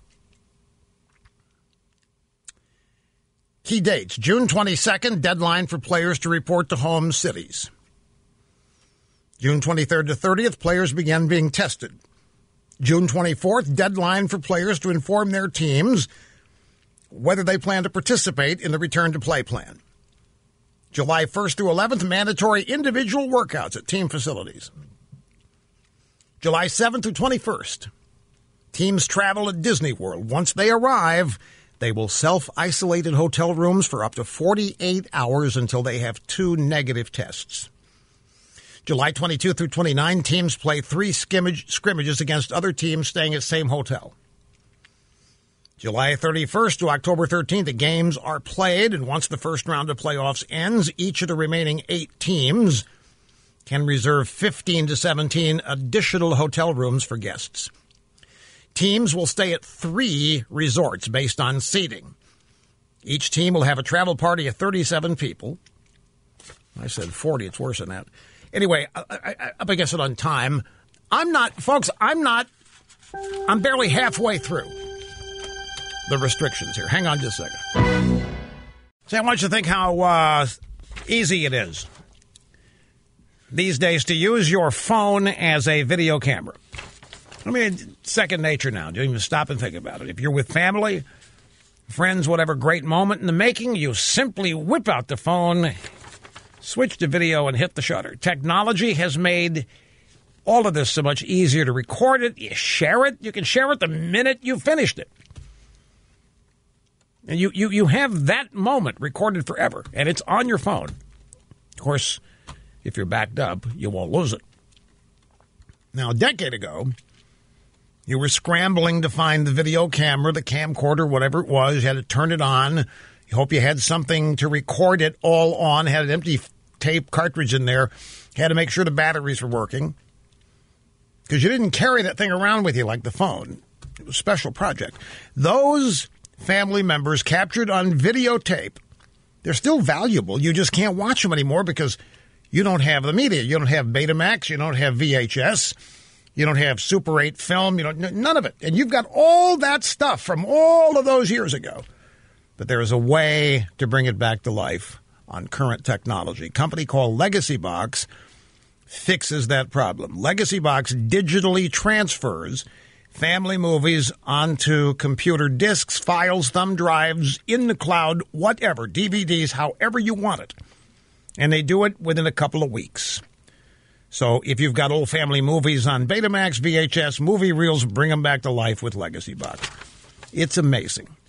You start online at legacybox.com. Ask them to send you one of their boxes. It's a legacy box. It's it's shielded and protected so none of the stuff in it gets damaged in transit. You put your video cassettes in there, the old pictures, the movie reels. They use overnight shipping to keep track of just where that box is in transit. They get started when they get it. They let you know when they've received it. They stay in touch as they're doing the digitizing. In a couple weeks' time, you have digital versions of all of that video you haven't seen in who knows how long. And the original quality is preserved. It's it's really fascinating and it is fabulous at the same time. And you can duplicate it, give it away, edit it, whatever you want, as many people as you want to share it with. But start now at legacybox.com slash rush. You, uh, you'll save 50% that way this week. Sometimes it's 25%, sometimes 40 They're going all out, 50% this week at legacybox.com slash rush. And that's the, that's the web address and that'll cover you. Okay, we've got big 30 minutes left. Uh, finish the NBA stuff mixed in with some of your calls, people patiently waiting. Hang on, we'll be right back. Okay, I'll finish with the NBA stuff in a minute. I want to get back to the phones because people have been patiently waiting there. Here's Frank in Long Valley, New Jersey. Welcome, sir. Great to have you here with us. Hi, uh, Rush. Praying for your recovery every day. Thank you, Um, sir. Instead of defunding the police, if you want to make a real change in this country for race relations and the betterment of our country, we should defund the public schools in the inner cities of this country Oh. and re- rebuild them with charter schools, private schools, religious-based. You know who would support that faster than you can whistle Dixie? African American moms and dads who have to grand- send their kids to these dilapidated places. grandmothers. I, I live in I live in I'm glad you said- I live in a town Long Valley, for, about 41 miles away from Newark, New Jersey. And when my children grew up, every morning I felt 100% safe when they got on that bus. And 41 miles away, African American mothers and grandmothers fear for their children's lives. Yeah. that's not right. That's not right. Let's de- let's start defund the public schools in inner cities. We will make a complete change. I heard a, an African American woman who ran a charter school once say on 60 Minutes 18 years ago. She said there'll never be integration without education, and she was a thousand percent Oh, right. let me you know about that. Do you think that any of this, whatever we're going to protest, unrest, looting, right? You think any of this is about integration? No, it's about a small number of. No, this is about total segregation. That's the that's the point. Bye bye, Dr. King. I mean, he is so irrelevant now. It's it's amazing to watch this. They, And- this and- is about total segregation. total. And you asked a while ago to have come up with a new name for the press. It's no longer the drive-by media; it's the propaganda press. That's a nice short propaganda statement. Propaganda press. That's what they should be called. You should be calling them consistently from this point the propaganda press because that's what they are. Yeah, but it's too it's it's it's too easy. It's not it's not the, the problem is the word press in there. They're not press. They're not media. That's what has to be overcome. That that's the real challenge of this. Because I'm guaranteeing you, 75% of America think they're watching the news when they turn this crap on. They are not watching the news. There isn't any news as people think of news. There might be some news reporting in newspapers in sections that have nothing to do with domestic American politics or culture. Meaning, you might get some news of what's going on in East Germany, but so who knows? Uh, I'm sorry, uh, not East, well, Germany, period. But even that is a bit of a stretch. Now, it really is activism. It's total, it's full fledged activism. Yeah, it's based on on on propaganda, but um, it it it is a it's an institution that seeks to destroy all opposition under the guise of fair and objective news. And it, it, it's been it's been fascinating for me. There's I, I've been doing this for 30 years. There are a lot of people, quote unquote, in the news business that have been doing this, what they do, for as long as I have. 30 years ago, they were not who they've become. Uh, they were liberal, but they did news. They always favored Democrats, but they were not openly activists. There was there has never been in the news media anything like CNN. And what's amazing to me is Chuck Todd. Chuck Todd used to work at something called the uh, the hotline, and then he went over to NBC. Was there when uh, when, when Tim Russert was the was the uh, news director, and and and Tim Russert wasn't what these guys are today, but he was becoming it with no opposition before he sadly passed away. Everybody in this business, you want to talk about millenn- the millennials have totally taken over at the New York Times, for example, and they have totally taken over in a lot of newsrooms at so called journalism outlets. But it's it's been amazing to me that these people have and it started before Trump was elected. Trump was just the last straw. You know, Trump pushed him over the edge. These are people who didn't have a problem evolving out of journalism and into this activism. There was there's not a one of them that opposed it. There is not a single American journalist who opposes what the industry has become. That is stunning to me. And the reason is they are leftists and they are unified and they all are of a singular purpose. And that singular purpose is unity in the defeat of all opposition, the elimination of all opposition. They don't believe in debate. They have time for it. We're not legitimate. There's no reason to debate us. What we think doesn't matter. We're outliers. We're illegitimate practitioners. We are extremists. Now, Google runs the news and they're trying to shut down how about what they tried to do with the Federalist and with uh, Zero Hedge? Do you you know what they really did? I have a I have two schools of thought on this. I understand the need for all these websites to monetize. So I understand, I mean, make money. I understand the need for these websites to get in on Google's advertising, uh, uh, shall we say, golden goose. But it's Google at some point you're going to have to realize they hate you and they're going to try to take your money away from you. And then when that happens, why in the hell act surprised? Why act surprised that liberals hate you? Why act surprised that liberals want to destroy you? Why not become self sufficient? But that's just me. And I'm telling you, self sufficiency is a definite minority point of view. You wouldn't believe the number of conservatives who think their primary objective in life is fundraising, as in getting donations, instead of earning income. But that's just a bugaboo of mine, and I realize I'm in a minority.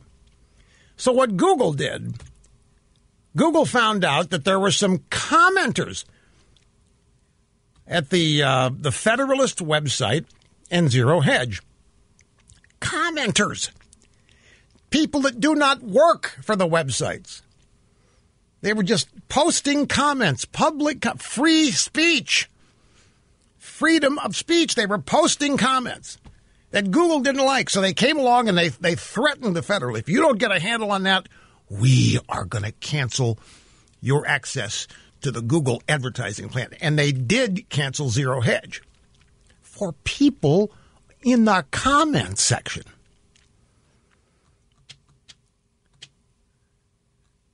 So the Federalist has a reprieve. The, the, Federalist is not an extreme organization at all. They have some of the best and brightest literal journalists and reporters and opinion writers that you will find in the business today.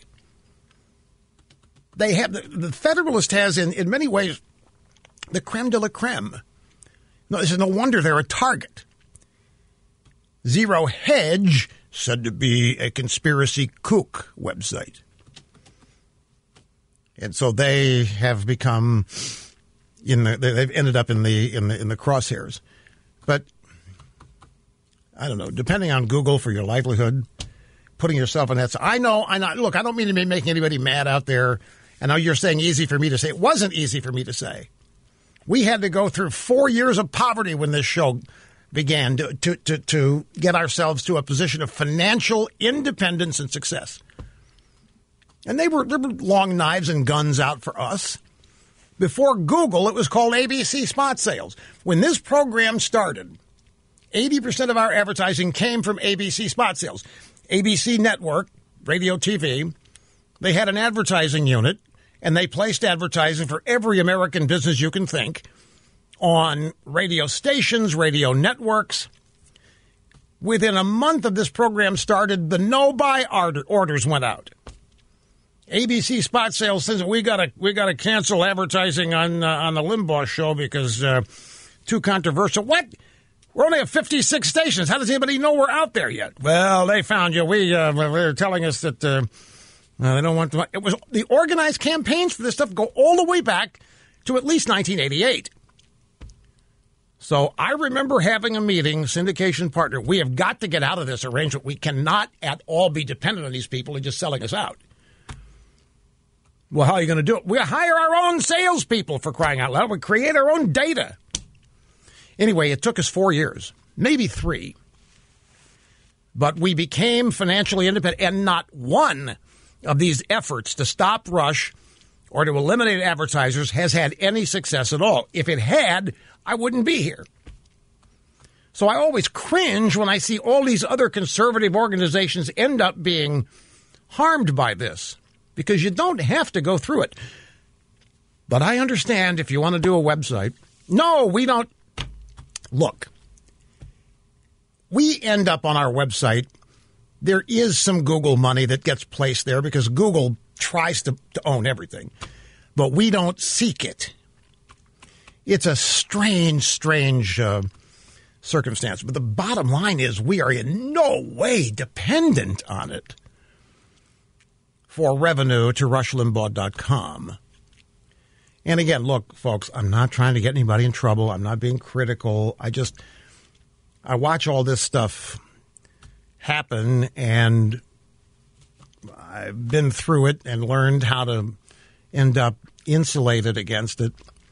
So therefore, I know it's possible to uh, insulate against. It. Let me take a brief break. We will continue with more after this. Do not go away talent on loan from God.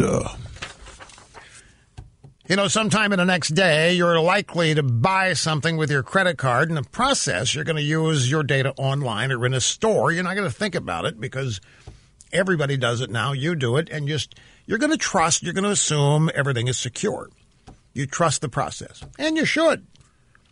You trust the retail store, the online site, to keep your information confidential. That's like the, their intention, so you can trust it. However, sophisticated computer hackers see all of that information as a gigantic target. They know the value of getting that data, particularly your financial information. Now, you can't stop that, but you can protect your online identity with LifeLock. Uh, LifeLock. They're online systems work 24 7 looking for irregularities in your online behavior. If they spot an irregularity, they let you know they've spotted it and ask if it's you responsible for it. If it is you, you say, no, nothing to worry about. It was me. If it wasn't you, well, then everybody gets into gear trying to figure out what happened and to stop it. That's when the restoration team gets busy. Now, no one company can prevent all identity theft, but I'm telling you, folks, there's nobody does what LifeLock does anywhere near as well as LifeLock does it.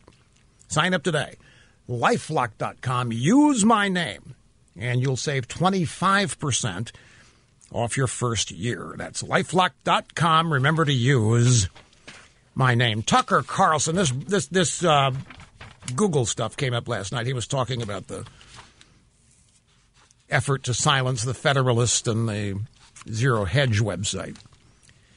And he uh, he revealed the truth, and this is this is accurate. Google controls seventy percent of all online advertising. So if you're in a news business, if you have a news website, the odds are you obey Google. You can't afford to be shut off. When they tell you to do something, you do it. They can bankrupt you in a minute if you disobey. In history, no entity has ever held more power over information than Google does right now. Where is Congress? Weighing in on this in the form of antitrust. Section 230 of the United States Code, Google. Do you know that Google is exempt from liability? They can punish Zero Hedge. They can punish the Federalist for things commenters post in the comment section. But Google can can do anything, say anything, put anything they want on any website, and nobody can do anything to them. But there is a way using Section 230, and some senators are beginning to talk about it. Ted Cruz, I just saw him on a tube saying he sent a letter to the CEO of Google demanding to know why this and why that and what for and all that. So uh, we will see. Uh, the living conditions for the NBA, for all the teams, they're going to participate in finishing the season. Teams will stay at three different resorts. Each team at Disney World, every team will have a travel party of 37 people, 15 to 17 players, 18 to 20 support staff, a PR guy, and a content creator. The three resorts are the Gran Destino Tower at Coronado Springs, the Grand Floridian Resort and Spa, and the Yacht Club Resort. There'll be 24 hour VIP concierge, players only lounge for TVs, gaming, card tables, ping pong, uh, ladies of the night. No, I'm just throwing that in. Mental health services, pools, barbers, manicure, salon services, yoga, meditation. Each team will have a dedicated Disney culinary team. Players will get three freshly prepared meals a day and four on game day. There'll be free movie screenings from Disney before they are ever released in a theater, which may never ever happen again. The point is that the went through the rigor, the testing and uh, the the results for somebody testing positive. It's just I'm doing this for 37 people. Then you add a baseball team with 25 players or an NFL team with 53 players plus support staff, you're up to a group of 100 there. It's, well, a challenge to say the least. Say, folks, the Rush Limbaugh store has reopened at the rushlimbaugh.com website. We got some special new things in there for Father's Day, and there's an offer code Great Dad. One word, Great Dad, for $5 off your entire cart. Check it out if you haven't yet. See you back here tomorrow. With Lucky Land slots, you can get lucky just about anywhere. Dearly beloved, we are gathered here today to. Has anyone seen the bride and groom? Sorry, sorry, we're here. We were getting lucky in the limo and we lost track of time. No, Lucky Land Casino, with cash prizes that add up quicker than a guest registry. In that case, I pronounce you lucky. Play for free at LuckyLandSlots.com. Daily bonuses are waiting. No purchase necessary. Void where prohibited by law. 18 plus. Terms and conditions apply. See website for details. My name is Chris Moody, host of the new podcast Finding Matt Drudge. I'll be taking you on a journey to find the mysterious media mogul Matt Drudge, founder of the Drudge Report. Along the way, I'll talk to people who have worked with him, dined with him, and fought with him, taking listeners into private conversations, all in an attempt to get a better understanding of who Drudge is and what motivates him. Hopefully, he'll even sit down with us. Listen to Finding Matt Drudge on the iHeartRadio app, Apple Podcast, or wherever you get your podcasts. Hi, everyone. I'm Paul Anka. And I'm Skip Bronson. And what happens when two old friends take their decades of experience in the business and entertainment worlds and sit down with our buddies? You get Our Way, a brand new show from iHeart Podcast where we chop it up with our pals about everything under the sun. This is our podcast, and we're going to do it our way. Listen to Our Way on the iHeartRadio app, Apple Podcasts, or wherever you get your podcasts.